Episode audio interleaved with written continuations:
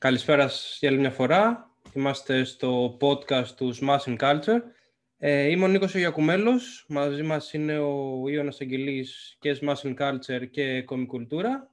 Και έχουμε την πολύ μεγάλη χαρά να φιλοξενούμε σήμερα ένα από τους αγαπημένους μας σχεδιαστές κόμικ, ηθοποιό, προσφάτως και φερέλπι εκδότη, το Γιάννη το Ρουμπούλια. Γιάννη, ευχαριστούμε πάρα πολύ που είσαι απόψε μαζί μας, παρά τις τεράστιες τεχνικές δυσκολίες. Αν υπήρχε βίντεο θα με βλέπατε να κοκκινίζω. Ξεκινάμε λοιπόν καλά-καλά με το πολύ πρόσφατο πνευματικό σλά σχεδιαστικό παιδί σου, το οποίο είναι ο Κόμις Νέρντουλας, ναι. η οποία είναι μια, από ό,τι καταλαβαίνω και από τα δελτία τύπου που βγήκαν στα social media, μια ολική και διακειμενική προσέγγιση πάνω στην επικοινωνία των Ελλήνων δημιουργών και του κοινού. Θα έχει δηλαδή πράγματα σε όλες τις πλατφόρμες, κόμικ, παρουσιάσεις σε άλλα μέσα και στην, και στην τεχνολογίες. Και αυτό, ειδικά και στην περίοδο της κρίσης που ξεκίνησε από το 8 και τώρα με τον κορονοϊό τα περνάμε όλα μαζεμένα. Πόσο βατό είναι θεωρείς στην Ελλάδα, ειδικά τη στιγμή που η επικοινωνία των δημιουργών και του κοινού βασίζεται σε μεγάλο βαθμό στην φυσική παρουσία, ειδικά στα conventions, και στο χαρτί. Δηλαδή, καλώς η...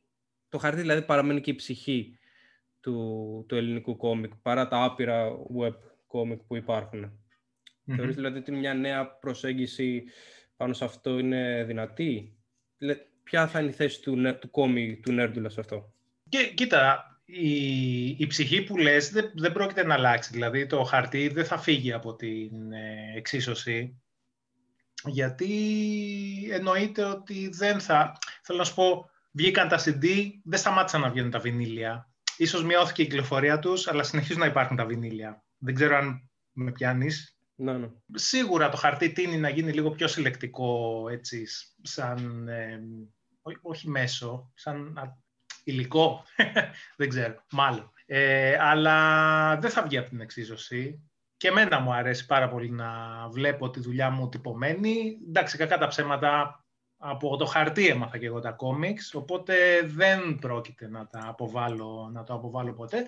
Απλά θα ανοίξουμε και άλλες πόρτες, ε, δοκιμάζοντας ε, πραγματάκια, ε, δοκιμάζοντας μάλλον τρόπους ε, με τους οποίους μπορούμε να φέρουμε και άλλο κόσμο που διψάει για ιστορίες, διψάει, ρε παιδί μου, για ψυχαγωγία, και τα λοιπά, να τον φέρουμε στα κόμιξ. Ε, θα προσπαθήσουμε με διάφορους τρόπους. Ήδη ο κόμις είναι μια διαφορετική προσέγγιση, πιστεύω. Ε, όταν τον συλλάβαμε έτσι στη σκέψη με τον συνεργάτη μου, ε, θέλαμε να κάνουμε έτσι, να επικοινωνήσουμε τη δουλειά μας λίγο διαφορετικά από ό,τι έχουν κάνει άλλοι ε, μέχρι τώρα και είναι θετική ανταπόκριση. Ελπίζω να πάει καλά. Εσείς πώς το βλέπετε; Εμάς ε, νομίζω ότι εντάξει φαίνεται πολύ ενθουσιαστικό όλο αυτό το κομμάτι. Ε, ωστόσο εντάξει νομίζω είναι λίγο νωρίς ακόμα και μη, εγώ προσωπικά δεν έχω πλήρως ε, αντιληφθεί την, ε, το TST ε, Νέλδουλα. Οπότε mm-hmm. πες μας λίγο τι να, τι να αναμένουμε άμεσα ας πούμε, στο επόμενο διάστημα. Σίγουρα θα έχουμε webcomics. Η σκέψη για το site μόλις καταφέρουμε, γιατί ξέρεις με όλο αυτό το, με, την πανούκλα έχουν πάει όλα πίσω, δυστυχώς. Ε, θα έπρεπε να είναι ήδη έτοιμα δηλαδή, θα έπρεπε να είναι ήδη έτοιμο το site. Η πρώτη σκέψη ήταν λοιπόν όσες ιστορίες έχουν ε, εκδοθεί και εξαντληθεί, δικές μου τουλάχιστον, ε, η σκέψη ήταν να, να, να αρχίσουμε να τις εκδίδουμε σαν webcomics πια στο site μία φορά τη βδομάδα θα δούμε. Δηλαδή, ε, θέλαμε να ξεκινήσουμε με τον Δρακοφίνικα για αρχή, όπου είναι αρκετά δύσκολο πλέον να βρεθούν, ε, ε δύσκολο ως ακατόρθωτο γιατί έχει εξαντληθεί το παλιό Omnibus. Είχα ξεκινήσει κάποια στιγμή να κάνω, αν θυμάστε, το reboot στο Show Comic. Συνέβησαν διάφορα όχι με υπετιότητα του show comic. Υπήρξε έτσι μια περίεργη, περίεργη περίοδος ε, μεταβατική, οπότε δεν συνέχισα, δεν μπορούσα να ανταπεξέλθω ουσιαστικά στις απαιτήσεις για να συνεχίσω στο show comic. Ε, οπότε υπάρχει σκέψη τώρα να ξεκινήσουμε να βγάζουμε το Δρακοφίνικα σε μορφή web στο site μας. Από εκεί και πέρα έρχεται μια καινούργια δουλειά, ε, θα λέγεται iMachos, και θα είναι η πρώτη μου δουλειά που θα βγάλω με το brand του comic. Ο iForest θα είναι μια epic ε, Μπορεί να πεις κάποια πράγματα βασικά γι' αυτό. Θα είναι πάλι μια action-packed ε, δουλειά σου. Και δεύτερον, θα δούμε και, στα, και ως webcomic και άλλες δουλειές σου παλιότερες τύπου μυθοναύτες, το, τα χρονικά του Νάνου που ήταν σαν spin-off το Δρακοφίνικα. Όλα αυτά θα έρθουν σιγά σιγά υπό τη στέγη του κόμι; Ναι, οι μυθοναύτες ε, δεν ξέρω κατά πόσο θα έρθουν γιατί δεν είναι, ε, είναι της Αντάρτ. Οπότε δεν θα πρέπει να γίνει ένα deal με την Αντάρτ αν είναι να γίνει κάτι τέτοιο. Αυτό είναι προς συζήτηση. Προς το παρόν έχω έρθει σε μια συμφωνία με την Τζέμα που είχαμε βγάλει το νυφάλιο Νάνο που ήταν το, το δεν ήταν spin-off ακριβώς, ήταν έτσι μια ανθολογία, ας πούμε, το Δρακοφίνικα, απλά με διαφορετικούς ήρωες. Ε, αυτό, ναι, υπάρχει, είναι στο σχέδιο για να κυκλοφορήσει στο web ε, του κόμι. Και γενικά οποιαδήποτε ιστορία δική μου που έχω εγώ τα δικαιώματα και μπορώ να την κάνω ό,τι θέλω, ε, μπορώ να την... Και, και με την προϋπόθεση ότι έχει εξαντληθεί δεν υπάρχει πλέον στην αγορά, έτσι και μπορώ να τη, έχω το, το δικαίωμα το απόλυτο να την κάνω ό,τι θέλω, σκοπεύω να την βγάλω πλέον ε, free στο, στο site του Nerdula. Άρα και τον Πόναν. Θα δούμε, γιατί υπάρχουν κάποιες σκέψεις για το Πόναν τις οποίες δεν μπορώ να τις μοιραστώ ακόμα, οπότε θα είναι λίγο δύσκολο ε, να γίνει αυτό προς το παρόν. Θα δούμε στο μέλλον. Ίσως παίξει πρόβλημα γενικά με την, ε, με τη μούρη του Σβαρτζενέγκερ, για να το θες έτσι. Α, είναι τέτοια. Ναι. έχει, πρόβλημα ο Άρνη, OK, okay, okay, λίγο. Ε, δεν ξέρω αν έχει πρόβλημα ο Άρνη, και αυτό σου λέω, πρέπει να το ψάξω λίγο και ναι. να δω αν θα είμαι OK. Okay. Μην μας έρθει καμία ώρα να κατέβα τη μήνυση από το πουθενά. Καλά, ναι, εσύ. Θα πληρώνουμε ναι. και τα κάμενα στην Καλιφόρνια, δεν πάει. Ναι, όχι, ναι, ναι, ναι. Εδώ μπορούμε να πληρώσουμε τα κάμενα δικά Ναι, ε, πάλι λίγο στο, στην ε, γιατί είναι ασκόμη στο το, το πρόσωπο τέλος πάντων της ιδιωτικής ε, της κίνησης; Δηλαδή, πώς γεννήθηκε όλο αυτό με το συνεργάτη κλπ; Ε, ήταν προϊόν brainstorming. Όταν ε, η σκέψη για να κάνουμε το, έναν εκδοτικό τέλος πάντων ή μια εταιρεία όπως ε, κατέληξε να γίνει τελικά ήταν, ε, είχε ξεκινήσει από πριν την όλη φάση με τις πανούκλες και τους κορονοϊούς και αυτά. Δηλαδή οι πρώτες σκέψεις είχαν ξεκινήσει από το, από το τελευταίο Athenscon που έγινε. Από εκεί είχα ξεκινήσει και το έβαζα μπροστά. Οπότε ε, με το συνεργάτη μου τον Γιώργο τον ε, Σούλα ε, είχαμε αρχίσει να το συζητάμε και στην πορεία είχαμε καταλήξει στο Nebula το οποίο όμως δυστυχώς ε, ήταν κατοχυρωμένο, ήταν πιασμένο από αλλού και σε μία έτσι έκλαμψη θα έλεγα γεννήθηκε το Νέρδιουλα, έγινε αυτό το λογοπαίγνιο. Οπότε πιαστήκαμε και δύο από αυτό και στην πορεία ήρθε ο Κόμις, ήρθε η Μπάτη, ήρθε το Κάστρο, ήρθε η Βυσινάδα, ήρθαν όλα αυτά. Οπότε είναι... Και ξέρεις, όσο προχώραγε η φάση, τόσο περισσότερο τον αγαπάγαμε ε, και δεν μπορούσαμε να τον ε, αποβάλουμε, πούμε, να κάνουμε κάτι άλλο. Οπότε μείναμε με τον ε, Κόμι. Και πιστεύω, δηλαδή και εγώ όποτε τον βλέπω μου φτιάχνει τη διάθεση, ρε παιδί μου, και όταν το σχεδιάζω. Νομίζω είναι γλυκούλης σαν μασκότ. Όντως, πράγματι. Εγώ θα έλεγα βασικά να τα κάνουμε πιο γενική ερώτηση. Θα επιστρέψουμε προφανώς στο, στον κόμι. Ε, για τις δουλειές που, έχουν, τις δουλειές που έχουν βγει μέχρι τώρα και από ό,τι κατάλαβα θα βγουν και στο μέλλον. Η, η βασική πρώτη δουλειά που μου πήγαινε γνωστό στο ευρύ καιρό ήταν ο Δρακοφίνακα αγαπημένο κόμικ που αργότερα υπήρχε και μια πολύ όμορφη κινηματογραφική μεταφορά του. Παρ' όλα στην Ελλάδα, ειδικά σε μεγάλες εκδοτικές κινήσεις, τα action comic δεν είναι πολύ συνηθισμένα. Υπάρχει ένα σχετικό ταμπού το οποίο δεν βρίσκεται σε άλλα είδη, όπως, το οποίο θα το περίμενε κανείς, όπως πήγε στο ερωτικό κόμικ. Θεωρείς ότι υπάρχει κάποιος φόβος απέναντι σε, αυτό από τους δημιουργούς; Θέλουν να αποφύγουν δηλαδή μια κλισέ εφική εικόνα την οποία πολύ συχνά ταυτίζουν τα κόμιξ ή υπάρχει κάποιο άλλος λόγος; Κοίταξε, μια ιστορία για να γίνει πρέπει να έχει και, για να σου μείνει μάλλον, να, μια, θεωρείται, μια ιστορία που θεωρείται πετυχημένη. Όταν μένει στο κοινό και το κοινό μπορεί να τη συζητάει αρκετά χρόνια μετά την κυκλοφορία της. Έτσι δεν είναι; Άρα το να κάνεις κάτι το οποίο θα έχει μόνο άμυαλη δράση μέσα δεν νομίζω ότι θα μπορέσει να μείνει σε κάποιον, ε, πώς το λένε, ανεξίτηλο στο, στο χρόνο. Κάποια στιγμή θα ξεχαστεί, αν δεν έχει κάτι ξεχωριστό να προσφέρει. Ε, εκεί έρχεται και το, το γράψιμο. Κατά τη γνώμη μου, εάν έχεις σωστά δουλεμένους χαρακτήρες, μπορείς να κάνεις οποιαδήποτε ιστορία θες. Είτε είναι action, είτε είναι horror, είτε είναι erotic, είτε είναι οτιδήποτε. Ε, και υπάρχουν παραδείγματα πάρα πολλά στην παγκόσμια ε, σκηνή των κόμιξ, έτσι. Δεν είναι μόνο ένα είδος ε, κόμικ πετυχημένο, υπάρχουν αριστουργήματα σε όλα τα, τα είδη και τα υποείδη που κυκλοφορούν αυτή τη στιγμή εκεί έξω. Ε, οπότε, ναι, για μένα μεγάλη διαφορά κάνει το, το, το γράψιμο. Σίγουρα υπάρχουν και περιθώρια εξέλιξης ε, σε όλους τους καλλιτέχνες και στους σχεδιαστές και στους συγγραφείς ή δημιουργούς, αν κάνουν και τα δύο. Ε, αλλά φαίνεται, όταν, όταν κάτι, ξέρεις, φτιάχνεται με αγάπη και μεράκι και ψυχή και σε ενδιαφέρει να είναι καλό, να αρέσει πρώτα σε σένα και κατ' επέκταση να αρέσει και στον κόσμο, θα φανεί και στη δουλειά. Δεν, δεν πρόκειται να, να φτιάξεις κάτι και να πάει στα αζήτητα εάν δεν είναι καλοφτιαγμένο. Αυτό το έλεγα και στους μαθητές μου όταν ε, δίδασκα μέχρι πέρσι, διότι δυστυχώς σταμάτησα λόγω των άλλων υποχρεώσεων που προέκυψαν τώρα. Ε, αλλά ναι, είναι, είναι ένας συνδυασμός ε, στα κόμιξ. Δεν έχει να κάνει μόνο με το είδος, έχει να κάνει με το είδος, με τους χαρακτήρες, με την ιστορία, με το πώς εκτιλήσεται η ιστορία, ε, με το ρυθμό που έχει.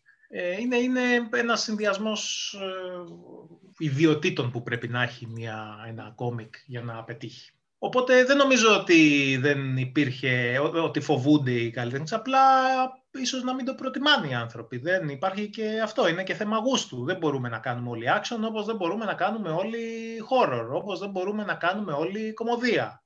Παίζει και αυτό σαν παράγοντας. Ε, να μείνουμε λίγο στα χρονικά του δρακοφινικα Ε, έγινε η μεταφορά του σηματογράφου του Ναδάμα στο OK. Πες μας λίγο δύο πράγματα για την εμπειρία mm-hmm. ε, του πώς φάνηκε επειδή μου κιόλας και σε ένα κοντράστ με, με τα κόμικ τους Σπάδων.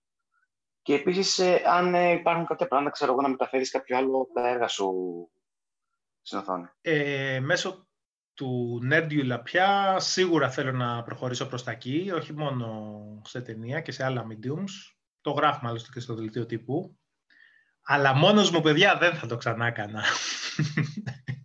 Πραγματικά μου βγήκε η Παναγία και ειλικρινά, εάν μου έλεγε κάποιος πάλι να κάνουμε το οτιδήποτε ε, με low budget και πάμε και θα το κάνουμε επειδή...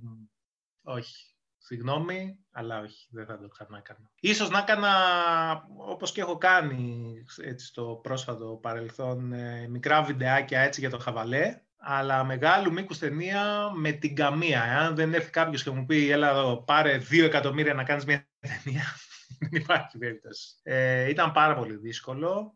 Δεν θα ήθελα να το ξαναπεράσω αυτό. Δεν είμαι σε ηλικία πια για να μπορώ να ξανακάνω. Δεν είμαι στα early 30s, είμαι στα later 30s πλέον. Οπότε δεν θα μπορούσα να την ξαναπεράσω αυτή την, ε, την κόποση. Ε, κόποση και στην τσέπη μου, κόποση και σωματική, κόποση και πνευματική.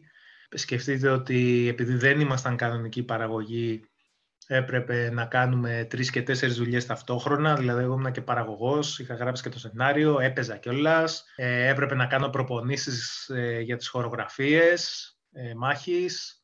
Έπρεπε να επιβλέπω τα κουστούμια. Δηλαδή, όταν φτάναν οι άνθρωποι να τους ντύσουμε, ήμουνα εγώ εκεί μαζί με, τις, ε, με την κοπέλα που ήταν ενηματολόγος και τη βοηθούσα. Κουβάλαγα εξοπλισμούς. Είχε, ήταν λίγο γολγοθάς αν και ήταν κουραστική εμπειρία, δεν ήταν άσχημη εμπειρία. Μου έδωσε, έγινα σοφότερος από αυτό το πράγμα. Αλλά δεν θα το ξανά έκανα χωρίς να είναι σωστή η παραγωγή. Χωρίς να υπάρχουν χρήματα να πληρωθούν οι συντελεστές όπως θα πρέπει. Χωρίς να υπάρχει το κατάλληλο προσωπικό για να είναι ο καθένας στο πόστο του υπεύθυνος και να κυλούν όλα ομαλά και να μην μας γίνουν τα μαλλιά άσπρα από το άγχος. Ήταν, ναι, ήταν γολγοθάς. Αλλά τουλάχιστον πιστεύω, ε, δεν ξέρω τι γνώμη έχετε, εγώ πιστεύω ότι βγήκε κάτι αξιοπρεπές. Δεν σας λέω ότι βγήκε Lord of the Rings ή οτιδήποτε, εντάξει, δεν έχω αυταπάτες.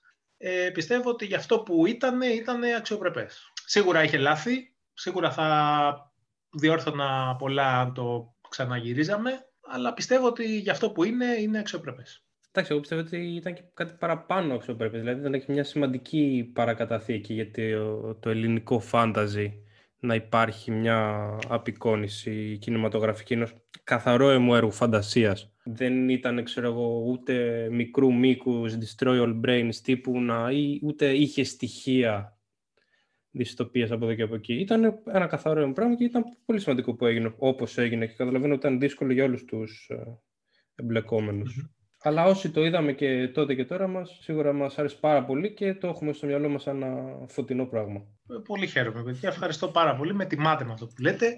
Εντάξει, θα μπορούσαμε και καλύτερα. Σαν φωτεινή προσπάθεια, σίγουρα. Ε, είχες κάνει και ένα και ένα έργο πριν λίγο καιρό, τους μυθοναύτες, οι οποίοι συνδύασαν έργα, επιστημο...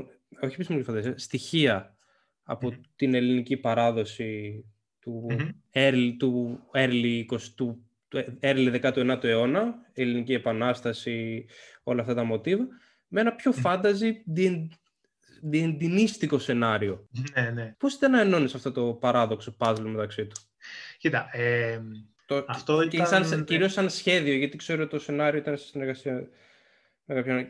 Πώς προτίμησες, πώς... Ναι, όχι, εντάξει, και το σενάριο, η, η, ιδέα ήταν του Δημήτρη του Σαββαίδη, ναι, ναι. το σενάριο το ανέπτυξα εγώ. Και, σε, και σαν πλοκή και σαν διάλογο. Ε, και χρησιμοποίησα μάλιστα στους διαλόγους ε, ο ένας π.χ. ο Γιάννης ο Θημιούλας που υποτίθεται ήταν Πελοποννήσιος, επειδή η μάνα μου είναι Πελοποννήσια και ε, ήξερα πολλά, πολλούς ιδιωματισμούς εκεί από το χωριό. Τους είχα βάλει μέσα στους διαλόγους του Θημιούλα, λέξεις, ε, ιδιωματισμούς. Ε, ας πούμε, στην Πελοπόννησο η, η συγχωριανή μου, ας πω, ε, δεν λένε ρε, λένε γε. Αυτό λοιπόν το, το έβαλα μέσα στο χαρακτήρα για να του δώσω έτσι ένα ξεχωριστό τέτοιο. Και έβαλα και μερικά στοιχεία του θύμου του Αντρέα μέσα, έτσι, που μιλάει λίγο πιο... Μιλάει λίγο περισσότερο σαν το Θημιούλα, ο θείος. Ε, όπως στην ε, την τσιγκάνα που είχαμε. Τη μάγισσα, ναι. Ε, τη μάγισσα, ναι. Ε, είχε τα, τα ελληνικά, τα μικρασιάτικα περίπου. Γιατί είχα και ο παππούς από την πλευρά του πατέρα μου, μικρασιάτης, οπότε και στην Νίκη που μένω ήταν έτσι, είναι έτσι κι αλλιώς ε, πόλη που φτιάχτηκε από πρόσφυγες, ε, μικρασιάτες, Σμυρνιούς κυρίως. Ε, οπότε πολλά από αυτά τα, τα στοιχεία, με βοήθεια από τον Λεωνίδα τον Ανδριώτη που ήταν ε, ιστορικός είναι ο άνθρωπος, αλλά ήξερε και μερικές γαλλικές λέξεις να μου να, βάλει, να βάλουμε στον, ε, στον Μπίμπι, στον Ελληνογάλο ε, και φτιάχτηκε αυτό το πράγμα φτιάχτηκε. Α, το, το οποίο όμως ήταν 1830 και είχε και πάρα πολλές επιρροές από την ιδέα του Θανάστου Πετρόπουλου που, που κάνει τώρα τα μυστήρια πλάσματα. Ο αϊμάχος που θα κάνω τώρα είναι σε αυτό το μοτίβο, αλλά είναι διαφορετική ιστορία. Δηλαδή πάλι έχουμε αυτή τη φορά ε, είμαστε στο 1821, όντως ξεκινάει τέλη του 1820 η ιστορία και από εκεί και πέρα σιγά σιγά μπαίνουμε στον κόσμο του Αϊμάχου όπου μαθαίνουμε και πράγματα για πολύ πριν διότι υπάρχει ένα ολόκληρο σάγκα από πίσω. Τώρα μην σας κάνω και spoiler. Αλλά και πάλι υπάρχουν αυτά τα στοιχεία και θα είναι μια πιο καθαρόεμη ιστορία φάνταση ε, μπλεγμένη με διάφορες εποχές ε, ιστορικές. Έχοντας αβάσει όμως τη, τις αρχές του 1800. Έχει ένα ενδιαφέρον. Σε εκτροχίασε εντελώς. Όχι, όχι, καθόλου, καθόλου. ίσα, ίσα. Ε, γενικά, εγώ θεωρώ ενδιαφέρον την ε, προσπάθεια δημιουργών και με τους μυθοναύτες και με του Θανάσου του Καραμπάλιου το 1800 να πάρουν πράγματα από αυτή την περίοδο. Ειδικά Εξαιρετικό και το έργο του Θανάση, ε, έτσι. Πάρα πολύ όμορφο. Ε, ειδικά όταν είναι ένας χώρος από τον, από τον οποίο αντλεί η συμβολογραφία κυρίως ε, η ακροδεξιά. Δηλαδή είναι ένας, ουσιαστικά είναι σαν ένα πεδίο μάχης από το οποίο προσπαθούν να βρουν ένα ηθικό πλεόνασμα, μια ηθική δικαιολογία εκεί πέρα που προφανώς δεν υπάρχει. Νομίζω ναι, έχει ναι. συμβεί και σε σένα κάτι ανάλογο, ότι, ότι η Χρυσή Αυγή είχε προσπαθήσει να οικειοποιηθεί ένα, κάποιο δικό σου σκίτσο. Ναι, το οποίο, να σου πω την αλήθεια, το είχα κάνει νεότερος, ε, ήταν 8 χρόνια πριν και τώρα, ας πούμε, δεν θα το ξανά έκανα. Ήταν, ευτυχώς ήταν μόνο ένα σκίτσο, δεν ήταν κάτι παραπάνω. Είχα κάνει ένα τζολιά, τέλος πάντων, τότε με τους αγανακτισμένους που κρατούσε, ρε παιδί μου, τα κεφάλια των, ε, των αρχηγών. Τον, ήταν ακραίο ε, κρατούσε τα κεφάλια των αρχηγών των κομμάτων που ήταν ε, εκείνη την εποχή μέσα στη Βουλή. Ανάμεσα σε, σε αυτούς ήταν και ο Καρατζαφέρης, ξέρω εγώ, που είναι την ακροδεξιό. Ήταν ατυχές. Δεν θα ξανά έκανα κάτι τέτοιο τώρα. Ευτυχώς που δεν ε, προχώρησε, δεν μεγάλωσε αυτό το πράγμα να τρέχω να εξηγώ ότι δεν είμαι ελέφαντας. Ε, αν και να ξέρετε, τα πιο πολλά προβλήματα δεν τα είχα από αυτό τα είχα λόγω εμφάνισης. Αυτό είναι λίγο ευτράπελο. Σε πέρναγαν δηλαδή για ακροδεξιό επειδή ήσουν γυμνασμένος. Ε, δεν κατάλαβες. Δίπλα στο, στη, στην Ίκαια, στο σπίτι μου, τα γραφεία της Χρυσής Αυγής, ε, στα, στα οποία ήταν ο, ο δολοφόνος του Παύλου, Ρουπακιάς, ναι. Ε, ο, ο πυρήνας νίκαιας τέλος πάντων ήταν δίπλα στο σπίτι μου. Δίπλα στο σπίτι μου ακριβώς. Δηλαδή στο τετράγωνο ήταν το σπίτι μου. Στο δίπλα τετράγωνο ήταν τα γραφεία της Χρυσής Αυγής και όποτε πέρναγα από εκεί, εγώ ρε παιδί μου, με έχετε δει πως είμαι, ας πούμε. Εντάξει, είμαι σωματώδης, έχω την καράφλα, τα ξυρίζω τα μαλλιά, γιατί δεν έχω μαλλιά ουσιαστικά. Αφήνω, αν, αν, τα άφηνα, ας πούμε, θα ήμουν σαν το Χουάν Ραμόν Ρότσα, να σου δώσω να καταλάβεις, αν το θυμάστε. Ε, οπότε και φοράω συνήθως οι μπλούζες που έχω με τις τάμπες ε, από τα κόμιξ και τα λοιπά, είναι μαύρες. Δυστυχώς δεν βγαίνουν ε, πολλές μπλούζες με στάμπες κόμικ σε άλλα χρώματα. Οπότε, βγαίνοντας από το σπίτι μου για να πάω να βρω τους φίλους μου να παίξω D&D, πέρναγα έξω από τα γραφεία και ήταν όλα τα όρκ μαζεμένα από εκεί έξω και με κοιτάζαν καλά-καλά γιατί νόμιζαν παιδιά ότι είμαι δικός τους. Με κοιτάζανε, τους κοίταζα, έφευγα και αυτοί μένανε ξέρεις, και, και ξύναν το κεφάλι τους ας πούμε αλλά μου είχε συμβεί κιόλας να πάω να δω μια παράσταση μιας φίλης μου πολύ καλής που έπαιζε, ήταν μια παράσταση ε, με γράμματα φυλακισμένων της Χούντας που είχαν γράψει προς ε, Ευρωπαίους για να ε, μοιραστούν τέλος πάντων την κατάσταση που υπήρχε στην Ελλάδα. Και θυμάμαι όταν πήγα να κόψω το εισιτήριο, με κοιτάζει το παιδί έντρομο και λέει «Τι γυρεύεις εσύ εδώ» Λέω «Θα δω την παράσταση». Μου λέει, ξέρεις τι είναι η παράσταση και ήρθες να τη δεις. Λέω, ναι, ρε φιλέ, εννοείται ότι ξέρω. Ας πούμε. Η Κλεοπάτρα είναι φίλη μου. Ας πούμε. Και μου λέει, Ω, συγγνώμη, μου λέει, σε πέρασα, σε είδα έτσι, μου λέει, και εμένα πήγε αλλού το μυαλό μου. Λέω, με πέρασε για Χρυσαβίτη. Ε, μου λέει, ναι.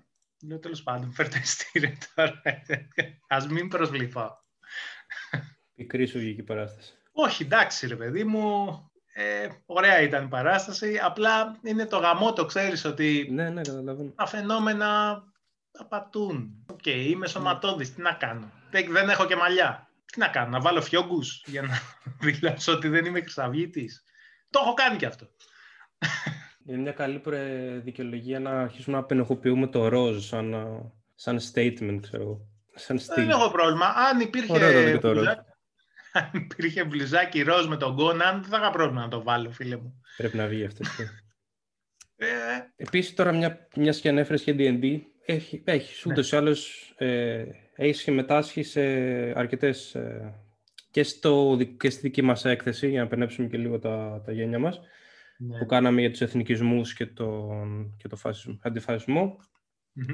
Και σε άλλες αντιφασιστικές προσπάθειες, το έχεις δηλώσει, κανείς δεν χρειάζεται να αμφισβητήσει τις ε, πολιτικές σου επιθύσεις. Είσαι και νέρντουλας, έχεις ένα τίμιο D&D παρελθόν, έχουμε δει και το μια, το μια ζαριά και ένα καιρό αυτά τα επικά rage σου ενάντια στους natural άσους. ε, μα δεν γίνεται. Ναι, εντάξει, εγώ το καταλαβαίνω, ναι. Εξάπτομαι, εξάπτομαι. Υπάρχουν κάποιες ζαριές που απλά, κάποια ζάρια που απλά καταργούνται και εγώ δεν μπορώ να ρολάρω ποτέ επιτυχώς πάνω από 10 με την πρώτη φορά. Ε, δεν είναι αλήθεια. Ε, είναι ότι είχαν πεθάνει και όλοι, κατάλαβες. Ήμουν ναι, ο τελευταίος όρθιος. Οπότε έβγαινε η οργή αγνή από μέσα. Ναι, ήταν κρίσιμο για καταστάσεις. Επομένως, έχεις μια εικόνα από όλους, όλο αυτό το πολιτισμικό πλαίσιο που έχει η εικόνα του, του nerd. Έχεις συναντήσει μέσα σε αυτούς τους χώρους και του fantasy και του epic συμπεριφορές που τίνουν και από δημιουργούς και από κοινό προς την άλλη μπάντα αυτή που συζητάγαμε πριν; Δηλαδή από, από casual σεξισμό μέχρι τέρμα, ξέρω εγώ, δικαστής dread, αλλά χωρίς την ε, λεπτή σάτυρα για, το, για τους μπάτσους. Ένας ομός φαν του δικαστή dread που γούσταρε να δέρει φτωχούς ανθρώπους, ξέρω. Δυστυχώς ζούμε, δυστυχώς. Αυτό θα μπορούσε να, να πει κάποιος ότι είναι και, και καλό, πάντα υπό προϋποθέσεις το δυστυχώς. Ζούμε σε έναν κόσμο που είναι πολύ σχηδής. Υπάρχουν ε, άνθρωποι διαφορετικών μικών κύματος παντού. Σε κανένα χώρο δεν πρόκειται να το γλιτώσεις αυτό. Δηλαδή, ακρότητες δεν πρόκειται να μην... Σίγουρα μπορείς να, κάνεις, να κάνουμε όλοι, δηλαδή, όχι ε, και ο καθένας μόνος του και σαν σύνολο, μπορούμε να κάνουμε ενέργειες για να προσπαθήσουμε να, να μεγαλώσει με υγεία το κοινό μας. Ε, δηλαδή να νιώθουν όλοι αποδεκτοί και κακά τα ψέματα, επειδή θεωρώ και, το, και τα παιχνίδια ρόλων ε, και τα κόμιξ και γενικά οτιδήποτε έχει να κάνει με τέχνη, όχι θα θεωρώ, είναι προϊόντα πολιτισμού. Ε, στον πολιτισμό, παιδιά, και στην τέχνη δεν χωράνε ε, σύνορα και όρια και ε, ε, μυσαλλοδοξίες και τέτοια. Εγώ από την πλευρά μου το λιθαράκι που έχω να, να βάλω το προσπαθώ κιόλας και με τους φίλους καλλιτέχνες που έχω και με, τα... και με τους μαθητές μου που, σε κάθε τάξη είχα την ευτυχία να, να μην έχω μόνο Έλληνες. Ήταν ε, ο ορισμός της πολυ, πολυπολιτισμικότητας ε, τα μαθήματα που έκανα στον Ορνεράκη και χαιρόμουν γιατί έμαθα, παιδιά, πάρα πολλά πράγματα. Έμαθα από διαφορετικά γλυκά, ε, ρώσικα, μια μαθήτρια, η Άνια, καλή ώρα. Αυτό δεν θα το σχολέσω ποτέ στο Λαγουβάρδο. Είχε φτιάξει σοκολάτα για μένα και πήγε ο Λαγουβάρδος και την έφαγε. Δεν θα το, δεν θα το συγχωρήσω. Αλλά μου έφερε μετά ένα ωραίο ρώσικο γλυκό, το οποίο ήταν καταπληκτικό. Ναι, πρέπει να ξέφυγα από την κουβέντα και θυμήθηκα το γλυκό της Άνιας. Ε, κάνουμε ενέργειες να μεγαλώσει η κοινότητά μας όσο δυνατόν μεγαλύτερη υγεία γίνεται. Ε, δεν χωράνε μυσαλλοδοξίες αυτό το πράγμα. Ο καθένας έχει να προσφέρει ε, πολύ όμορφα και διαφορετικά πράγματα από οποιαδήποτε κουλτούρα. Και για να σε πάω και λίγο στην προηγούμενη κουβέντα που έκανες, είναι πολύ καλό να αγκαλιάζουμε τα πράγματα που μας δίνει ένας τόπος. Ο τόπος στον οποίο γεννιόμαστε, ρε παιδί. Όταν αυτά τα εντάσσουμε μέσα σε κάτι όμορφο και δημιουργικό, χωρίς να σνομπάρουμε τα υπόλοιπα ή να έχουμε υπεροπτικές τάσεις ε, απέναντί τους, ε, βγαίνει κάτι πολύ όμορφο, γιατί με, με κάτι δημιουργικό δίνεις την ευκαιρία και στον άλλον, με κάτι υγιές, να, να γνωρίσει και το δικό σου πολιτισμό.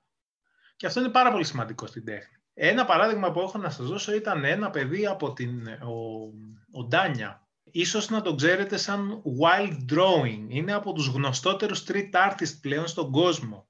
Ο Ντάνια, παιδιά, είχε μάθει αν θυμάμαι καλά, ελληνικά μόνος του και είχε έρθει από την Ινδονησία, Ινδοκίνα, κάπου από εκεί τέλος πάντων ήταν, δεν θυμάμαι ακριβώς, και είχε έρθει στο σχολείο νεράκι να σπουδάσει. Και όποτε τον βλέπω, παίρνω πάρα πολύ μεγάλη χαρά, παιδιά. Δεν μας έχει ξεχάσει. Και μας τιμάται πάντα με μεγάλη αγάπη.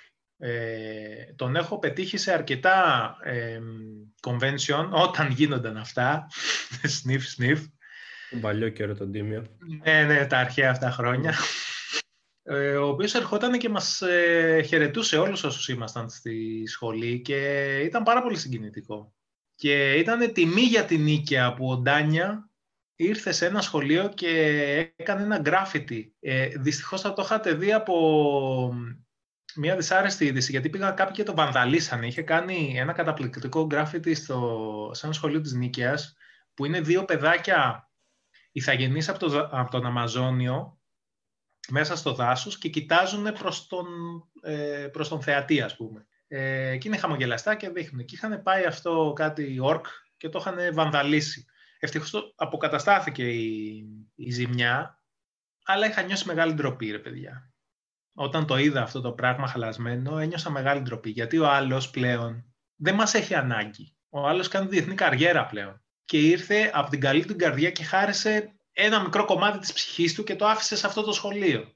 Και πήγανε τα όρκα και το βανδαλίσανε. Ε, αυτό με ενοχλεί πάρα πολύ. Εκεί, ναι, εκεί μπαίνω μπερσέρκ πώς ήμουνα με τα ζάρια. Ακριβώς. Ακριβώς όπως ήμουνα με τα ζάρια. Άμα έχω τσεκούρι, παίρνει φωτιά το τσεκούρι, φίλε. Δεν ξέρω, εκτροχιάστηκα πάλι. Όχι, καθόλου, καθόλου. Γι' αυτό είμαστε εδώ και εκτροχιασμούς. αυτό, αυτό. Μπορεί μην ξεφύγω πολύ και άλλο με ρώτησες τελικά και άλλο Ναι, κατά. Όχι, μου απάντησες τέλεια σε αυτό που σε ρώτησα και σε ευχαριστώ πάρα πολύ. Ήταν στο πρώτο, στο πρώτο κομίτι νομίζω αυτός που τον παρουσίασα. Ο Θυμάμαι πολύ Ντάνια. καλά. Το είχα Ναι. χάσει το πρώτο τεύχος και δεν, ε, δεν Ναι, ξέρω. Είναι, είναι Μπαλινέζος. Μπαλί; Ε, ε, δεν το θυμόμουν καλά. Ε, Τα μπερδεύω συνέχεια. Και καλά και εγώ που- πώς το θυμήθηκα τώρα δεν ξέρω. Μου ήρθε Αναλαβή. Συγγνώμη να ζητήσω από τον Τάνια. Ε, Συγγνώμη, Ντάνια, Αλλά, και ναι, ευχαριστούμε είναι- αν μας ακούς όπου και αν είσαι στην Ευρώπη ή στον κόσμο. και είναι εξαιρετικό, εξαιρετικό παιδί, έτσι. Εξαιρετικό παιδί. Γενικότερα το fantasy και οι πιο σταθεροί πυρήνες του, γερά χαρτιά τύπου Tolkien, ε, τα πρώτα του D&D, ο- κλασικά πράγματα, έχουν κατηγορηθεί ότι ναι, έχουν ένα ψήγμα, ψήγμα συντηρητισμού μέσα τους. Οπό- Γιατί προφανώς βασίζονται σε μυθολογίες, βασιλιάδες και όλα αυτά. Αυτό μπορεί, πολύ, αυτό μπορεί να αναιρεθεί και αναιρείται και καθημερινά και από πολλούς καλλιτέχνες και από νέους δημιουργούς. Μμμ. Κοίταξε, όχι και τόσο νέους, και από το 60 και μετά βέβαια. Αλλά τώρα, στην Ελλάδα του 20, με την πανούκλα από πάνω μας, Να, να σημειώσω λίγο κάτι σε αυτό Ναι, που ναι. είπες. Ε, συγγνώμη κιόλας που σε διακόπτω. όχι, όχι, καθόλου. Ε, μην ξεχνάμε και σε τι εποχή έγιναν αυτά, έτσι. Ναι, ναι. Μα, γι' αυτό λέω Δηλαδή- τα, τα πολύ παλιά, οι πι- βασικοί πυρήνες. Ότι προφανώς Μπορεί έχουν να, αλλάξει φαίνεται, εποχές. μπορεί να φαίνεται ένα έργο σε εισαγωγικά συντηρητικό τώρα, αλλά τότε, παιδιά, ε, τους βλέπανε και λίγο ό, όλους όσους ασχολούνταν με τέτοια πράγματα, σε εισαγωγικά με παραμυθάκια, τους βλέπανε λίγο σαν τους τρελούς του χωριού. Υπήρχε μεγάλη περιθωριοποίηση των ε, ανθρώπων που ασχολούνταν με αυτό το είδος της φαντασίας, που ακόμα μπορούμε να την βρούμε. Ε, σε, δηλαδή, είχε γράψει ένα, ε, ένας φίλος στο Facebook, ο οποίος ζει σε νησί, στη Μυτιλίνη, ότι είχε πάει σε μία εκδήλωση στο σχολείο που είναι το παιδί του και μπροστά μπροστά καθόταν ο παπάς με, τον, ε, με έναν στρατιωτικό τέλος πάντων, με έναν αξιωματικό και έλεγε ο αξιωματικός ότι δεν χρειάζεται φαντασία στις μέρες μας. Γιατί τα κάνει τα παιδιά να σκέφτονται πάνω από το κεφάλι τους. Όχι, χρειαζόμαστε ομό ρεαλισμό και πραγματικότητα. Δεν μας χρειάζεται η φαντασία και το παραμύθι. Το οποίο είναι καταστροφικό. Και σκεφτείτε ότι ακόμα το 2020 υπάρχουν τέτοια μυαλά που σνομπάρουν τη φαντασία. Ε, τι να πω, ότι το D&D το θεωρούσαν ε, ότι οδηγεί τα παιδιά στο σατανισμό, στα 80s. Δηλαδή είναι αστείο. Χρυσές εποχές. Είναι πραγματικά αστείο. Οπότε σκέψω ότι κάποια πράγματα που φαίνονται συντηρητικά τώρα, τότε ε, ήταν ε, ε, εντελώς αφορισμένα από την κοινωνία της εποχής. Γι' αυτό και δεν πρέπει να τα κοιτάμε τόσο αυστηρά τα τότε που μας έφτασαν ως εδώ. Εμείς είμαστε μία εξέλιξη αυτών των πραγμάτων. Και θεωρώ ότι ο κόσμος της φαντασίας, τουλάχιστον που είμαι πιο γνώστης σε αυτό το πράγμα, ότι έχει κάνει τεράστια άλματα προς τα μπροστά και στην ευρύτερη αποδοχή ε, του κοινού του με τη διαφορετικότητα ακριβώς που χαρακτηρίζει αυτά τα, τα έργα. Αυτά είχα να πω. Σε διέκοψα... όχι, όχι. Με διέκοψες και Εντός- ταυτόχρονα απάντησες σε αυτό που ήθελα να σε ρωτήσω. Επομένως, νομίζω βγήκαμε και οι δύο κερδισμένοι. Ναι. Εντάξει. Χαίρομαι. Εντάξει, γίνονται κάποια βραδιά κόμιξ τελευταία έτη. Φέτος θα δούμε αν θα γίνουν. ε, Γίνονται κάποιες προσπάθειες. Μμμ. Εγώ θέλω να ρωτήσω εάν ε, μετράνε καθόλου, ρε παιδί μου, στο πώς ε, στο πώς προγραμματίζεις ξέρω, εγώ, κάποια κόμιξ, αν έχουν κάποια δεκτρή ε, απήχηση τελικά στο. αν ο, ο ρόλος τους τέλος πάντων αποδίδει. Ο ρόλος των βραβείων εννοείς σε κάποια έκδοση; Ναι. Ε, ότι αν θα κάνω εγώ κάποια έκδοση με Ναι. σκοπό να πάρει βραβείο. Και αυτό, ναι, ίσως. Αλλά θέλω να πω γενικώς ότι τα, αν τα ελληνικά βραβεία κόμιξ, η- ο θεσμός τους, αυτό που προ, προτείνουν, ε, αν αποδίδει, δηλαδή, άμα ο άλλος δει ότι αυτό έχει πάρει κάποια βραβεία, ας πούμε, το πιο προς το δικό σου το μηνύτη σου, Τράκουλα. Ε, άμα ρε παιδί μου αυτό έχει κάποιο αντίκτυπο και εσύ το βλέπεις στη δουλειά σου κλπ. Κοίτα, κάθε βραβείο όταν το κερδίζει κάποιος είναι σημαντικό. Σημαίνει ότι κάτι έκανε σωστά. Αυτό μπορεί να το χρησιμοποιήσει με κατάλληλο τρόπο ώστε να επικοινωνήσει καλύτερα τη δουλειά του και να βγει κερδισμένος από αυτό. Εγώ το βλέπω θετικά. Εντάξει, προσωπικά εμένα, ρε παιδί μου, ε, είχα πάρει βραβεία παλιότερα, όταν ήταν επί Comicdom, ας πούμε, ήταν βραβεία Comicdom τότε. Ένιωσα πάρα πολύ όμορφα, εννοείται. Ε, δηλαδή ήταν σαν να δικαιώνομαι για την επιλογή μου, γιατί τότε ήμουνα και πιο νέος και ξέρεις πάντα υπήρχε η αμφιβολία, ρε παιδί μου, ότι έχεις βάλει κάτι στο μυαλό σου να το κάνεις, σε αμφισβητούν όλοι, οι εποχές που λέγαμε. Ε, εγώ είμαι το 82, οπότε καταλαβαίνετε ότι μεγάλωσα σε μια εποχή που υπήρχαν οι βιντεοτενίες και γενικότερα serial και τα λοιπά που τους καλλιτέχνες κοροϊδεύανε σαν ε, ακριβώς αυτό που σας έλεγα πριν, τους τρελούς του χωριού. Τι θες να κάνεις για να και τον μεγαλώσεις, εγώ θέλω να κάνω κόμιξ. Α, τι είναι αυτά. Μπε στο δημόσιο και κάνε τα κόμιξ ε, σαν ε, χόμπι. Ε, όχι, sorry, δεν δούλευε έτσι. Ε, δεν μου τέριαζε. Ξόδεψα μερικά χρόνια στο Πάντιο προσπαθώντας να ακολουθήσω την κοινωνική ανθρωπολογία. Παρεμπιπτόντως, πολύ ενδιαφέρουσα η κοινωνική ανθρωπολογία. Με βοήθησε και στα κόμιξ, αλλά ήταν και ο μοναδικός ρόλος που, με, που εξυπηρέτησε σε μένα. Δηλαδή μου έδωσε εφόδια για να τα εντάξω πλέον στα, στα κόμιξ. Ναι, οπότε υπήρχε μια, ναι, υπήρχε μια, ρε παιδί μου, ανασφάλεια, όντας ε, νεότερος, για το αν το κάνω σωστά, αν είμαι στο σωστό δρόμο κτλ. Ε, τα βραβεία έβαλαν ένα λιθαράκι στο να πιστέψω ότι ναι, κάνω κάτι καλά ρε παιδί μου. Πήρα ένα βραβείο, δεν είχα πάρει ποτέ, δεν είχα κερδίσει ποτέ σε διαγωνισμό, δεν είχα πάρει ποτέ άλλο βραβείο, οπότε ε, με το βραβείο του Comicdom κάπως ελευθερώθηκα, θα έλεγα, λίγο παραπάνω. Ε, άρχισα να είμαι λιγότερος σφιχτός σε αυτά που έκανα. Άρχισα να βλέπω ε, περισσότερα πράγματα. Μετά ήρθε και η σχολή και βοήθησε ακόμα περισσότερο σε αυτό. Οπότε ήταν από τις εμπειρίες ξέρεις, που σε οδηγούν τελικά, που, που, σε χτίζουν.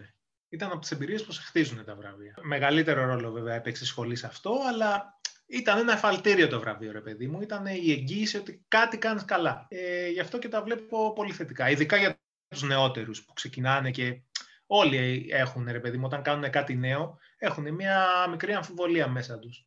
Ε, όταν παίρνεις μια επιβράβευση, ε, είναι σημαντικό γιατί είσαι λίγο πιο ε, σίγουρος για τον εαυτό σου με αυτό. Τώρα, εντάξει, ακυρώθηκαν φεστιβάλ, ακυρώθηκαν βασικά, αναβλήθηκαν. Ε, βέβαια, είδαμε ότι θα γίνει και το Comic and Play τελικά online ξέρω, το Δεκέμβρη, δηλαδή θα γίνουν κάποιες προσπάθειες ε, διαδικτυακά. Εσύ τώρα πώς νομίζεις ότι αυτό μπορεί να επηρεάσει τη φάση; Και σε ρωτάω και ως ε, δημιουργό καλλιτέχνη, άμα σε έχει επηρεάσει και σε τον ίδιο. Ε, και γενικώ, mm-hmm. άμα νομίζω ότι η σκηνή μπορεί να ξαναστηθεί, να συνεχίσει από εκεί που έμεινε, ξέρω. Ε, στο χέρι μας είναι. Στο χέρι μας είναι να δοκιμάσουμε καινούρια πράγματα για να επιβιώσουμε. Έτσι είναι και στη φύση. You adapt, you survive. Εάν δεν προσαρμοστείς στις συνθήκες, όσο δύσκολες και να είναι αυτές, είσαι καταδικασμένος να, να, να σταματήσεις να υφίστασαι.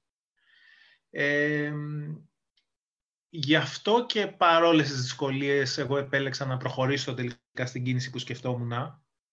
Ε, να μην το αφήσω δηλαδή. Η πρώτη σκέψη ήταν να δουλεύουμε με pre-orders και στα, στα convention, ας πούμε, ο κόσμος να έρχεται και να παραλαμβάνει τα, τις παραγγελίες του από τον εκδοτικό, αλλά τελικά θα το προχωρήσουμε έτσι κι αλλιώς ε, και θα προσπαθήσουμε να ενδυναμώσουμε και το digital κομμάτι, δηλαδή νέες εκδόσεις που θα υπάρχουν σε digital μορφή για οποιονδήποτε ενδιαφέρεται, είτε σε Amazon είτε σε Comixology, αυτό θα το δούμε, είτε στα web comics που θα ανεβάζουμε στο, στο, στο site μας με τις παλιές και τις εξαντλημένες ιστορίες. Ε, να σημειώσω εδώ ότι με τις καινούργιες ιστορίες δεν θα γίνεται αυτό. Δηλαδή, καινούργιες ιστορίες που θα βγουν ε, με τη σφραγίδα Nebula δεν θα ανέβουν ποτέ free σαν web comics. Θα έχουν τη δική τους ε, digital και imprint πορεία. Και θα προσπαθήσουμε, αν θέλουν και οι υπόλοιποι ε, συνάδελφοι εκδότες πλέον να προχωρήσουμε και να κάνουμε πράγματα μαζί, είναι όλα θέμα συζήτησης. Δηλαδή, πρέπει να κάτσουμε και να βρούμε νέους τρόπους να προωθούμε τα, τα πράγματα, τις δουλειές μας και σαν καλλιτέχνες και σαν εκδότες ε, και να δούμε πώς μπορούμε να αντιμετωπίσουμε μια τέτοια κατάσταση. Επειδή εγώ είμαι αισιόδοξος μαντράχαλος από τη φύση μου, πιστεύω ότι κάτι τέτοιο μπορεί να γίνει ε, και ατομικά και συνολικά σαν, ε, σαν σκηνή. Απλά αυτό που χρειάζεται είναι να έχουμε ανοιχτά αυτιά, να μπορούμε να ακούμε τις διαφορετικές απόψεις και τις προτάσεις και να μην είμαστε αρνητικοί ε, σε οποιαδήποτε πρόταση. Να τη βάζουμε κάτω, να την εξετάζουμε, να εξετάζουμε κατά πόσο μπορεί να δουλέψει ή όχι και ανάλογα να προχωρήσουμε παραπέρα. Εγώ δεν είμαι σε θέση να αφήσω, ας πούμε, την προσωπικά. Δεν είμαι σε θέση να αφήσω το, το κομμάτι της πίτας που μου αναλογεί, να το πω. Ε, γενικά δεν θέλω να αφήσω τη σκηνή να βαλτώσει. Θα κάνω οτιδήποτε περνάει από το χέρι μου για να μην βαλτώσει η ελληνική σκηνή κόμιξ. Όπως μπορώ και εγώ να συνεισφέρω. Εάν στην πορεία βρεθούν και άλλοι που θέλουν να το κάνουν αυτό ωραιότατα, είμαστε συμπολεμιστές. Ελπίζω να πάνε όλα καλά. Αυτό. Καλά, εννοείται. Υποστηρίζουμε την ελληνική σκηνή. Ε, Επίση, να σημειώσω κάτι που έχω παρατηρήσει τα, τα χρόνια της κρίσης από το 8 και πέρα. Ε, ότι παρά την κρίση ή ίσως εξαιτίας αυτή, πολύ περισσότερος κόσμος στράφηκε και στην ελληνική σκηνή κόμιξ από τα προηγούμενα τα χρόνια. Δηλαδή, ε, τα, τα, τα conventions των προηγούμενων ετών, του, όχι προφανώς και του καταραμένου 20, αλλά 19, 18 και πέρα, ήταν σίγουρα και περισσότερα, τα βλέπουμε και ξεπηδάνε σε πόλεις εκτός της Αθήνας, και καλύτερα οργανωμένα και πιο μαζικά. Και τουλάχιστον παρόλο που τα convention δεν είναι και ένας απόλυτος δείκτης, είναι τουλάχιστον μια εκτίμηση για το πόσος περισσότερος κόσμος ασχολείται. Έχουν βγει πολλοί νέοι, νέοι δημιουργοί. Έχω, ε, νομίζω έχει αυξηθεί και το κοινό, εφόσον συνεχίζουν και υπάρχουν νέες εκδόσεις. Άρα ε, είναι αυτή η περίπτωση που η ύπαρξη να απόδειξε από μόνη της. Άρα μέχρι την πανδημία είχαμε δικαίωμα να είμαστε πολύ αισιόδοξοι. Από εδώ και πέρα έχουμε υποχρέωση, εικάζω, να είμαστε αισιόδοξοι και να παλεύουμε να κάνουμε αυτή την αισιοδοξία πραγματικότητα. Ναι, εντάξει, μπορεί και πρέπει να, να είμαστε αισιόδοξοι. Δεν ξέρουμε αν θα πετύχουν όλα, αλλά πρέπει τουλάχιστον να το προσπαθήσουμε. Είμαι αυτής της νοοτροπίας ότι προσπάθησε το, ωραία, αν δεν γίνει, κρατάς ό,τι θετικό μπορείς για να προχωρήσεις με άλλο τρόπο. Για να το πω και πιο D&D πάλι, ε, πάλι experience κερδίζεις, experience points. Ακόμα και μια αποτυχημένη μάχη μπορεί να σου φέρει experience points. Άρα να έρθεις λίγο πιο κοντά στο επόμενο level. Σίγουρα υπήρξε άνοδος, με μεγάλη μου χαρά το, το διαπίστωσα. Υπήρξε άνοδος και στα στον κόσμο που ενδιαφερόταν να δει καινούργιες δουλειές και να τις στηρίξει και υπήρξε και ε, άνοδος, ε, άνοδος. Ήρθανε περισσότερα νέα παιδιά που θέλησαν να ασχοληθούν με την τέχνη στο χώρο μας. Υπάρχει πάρα πολύ ταλέντο εκεί έξω από νεαρούς, από 18χρονους, από 20χρονους και αυτά τα βλέπα και εγώ και στη σχολή. Ε, και σκεφτείτε ότι τα παιδιά που είχαμε στη σχολή ε, ήταν ένα πάρα πάρα πολύ μικρό ποσοστό από τα παιδιά που υπάρχουν ας πούμε στα αντίστοιχα artist για φαντζινάδες, για αυτοεκδόσεις, ε, για κανονικές εκδόσεις ακόμα.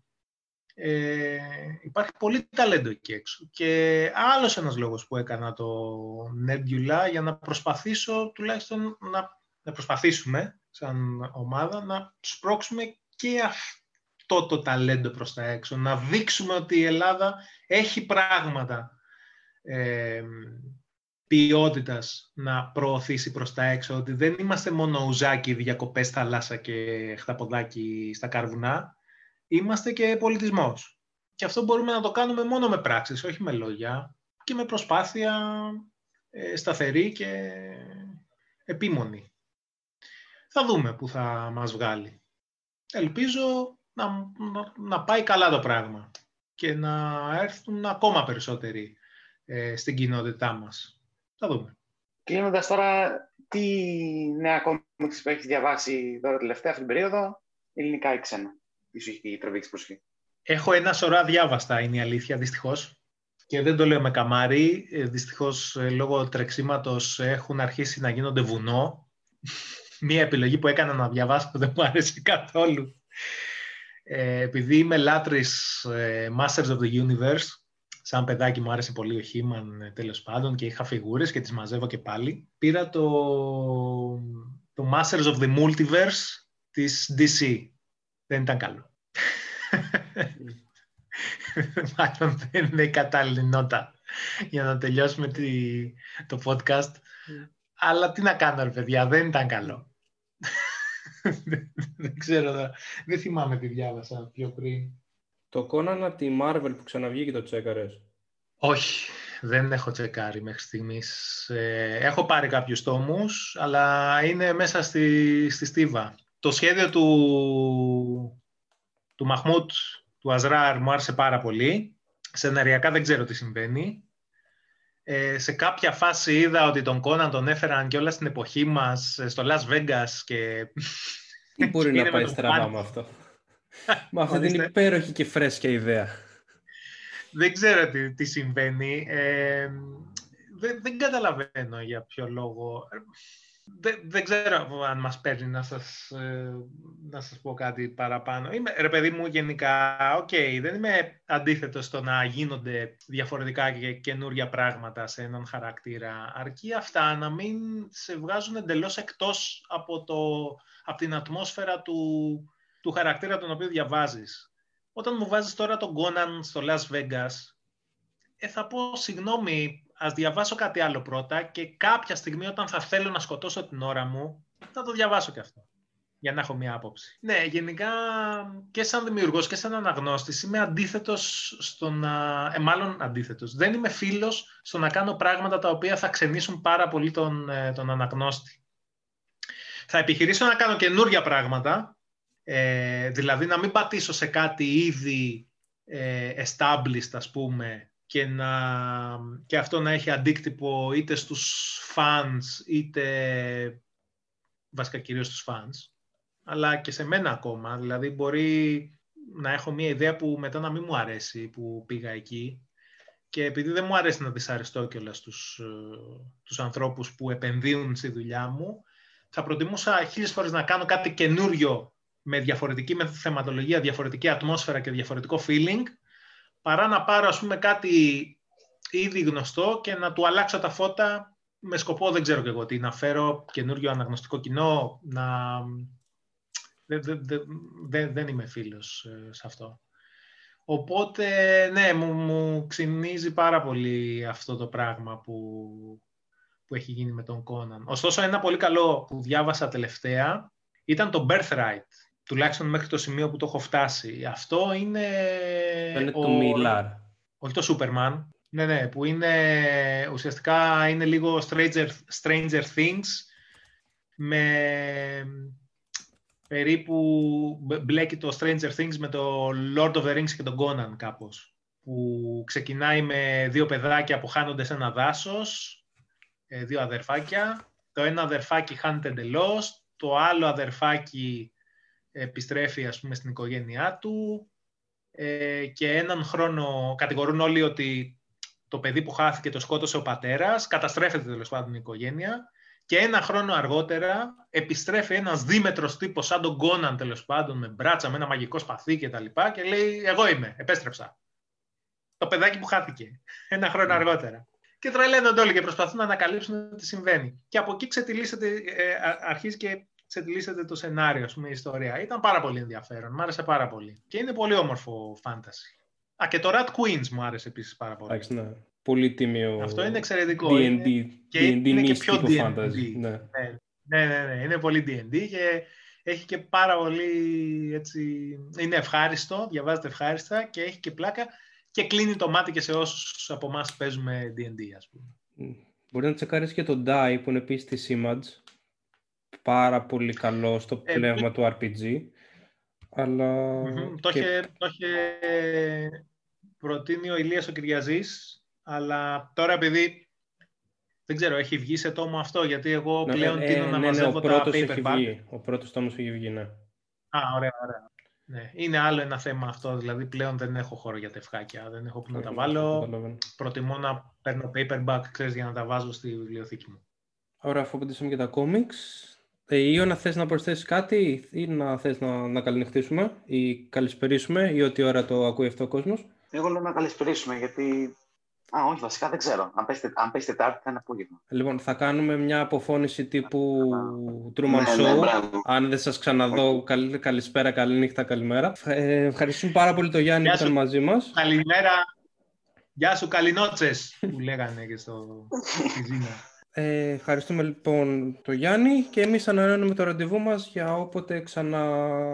μου, δα- για όποτε μου ξαναδανείσουν το μικρόφωνο. Δεν ξέρω πότε θα είναι αυτό, θα το δούμε. Ευχαριστώ πάρα πολύ.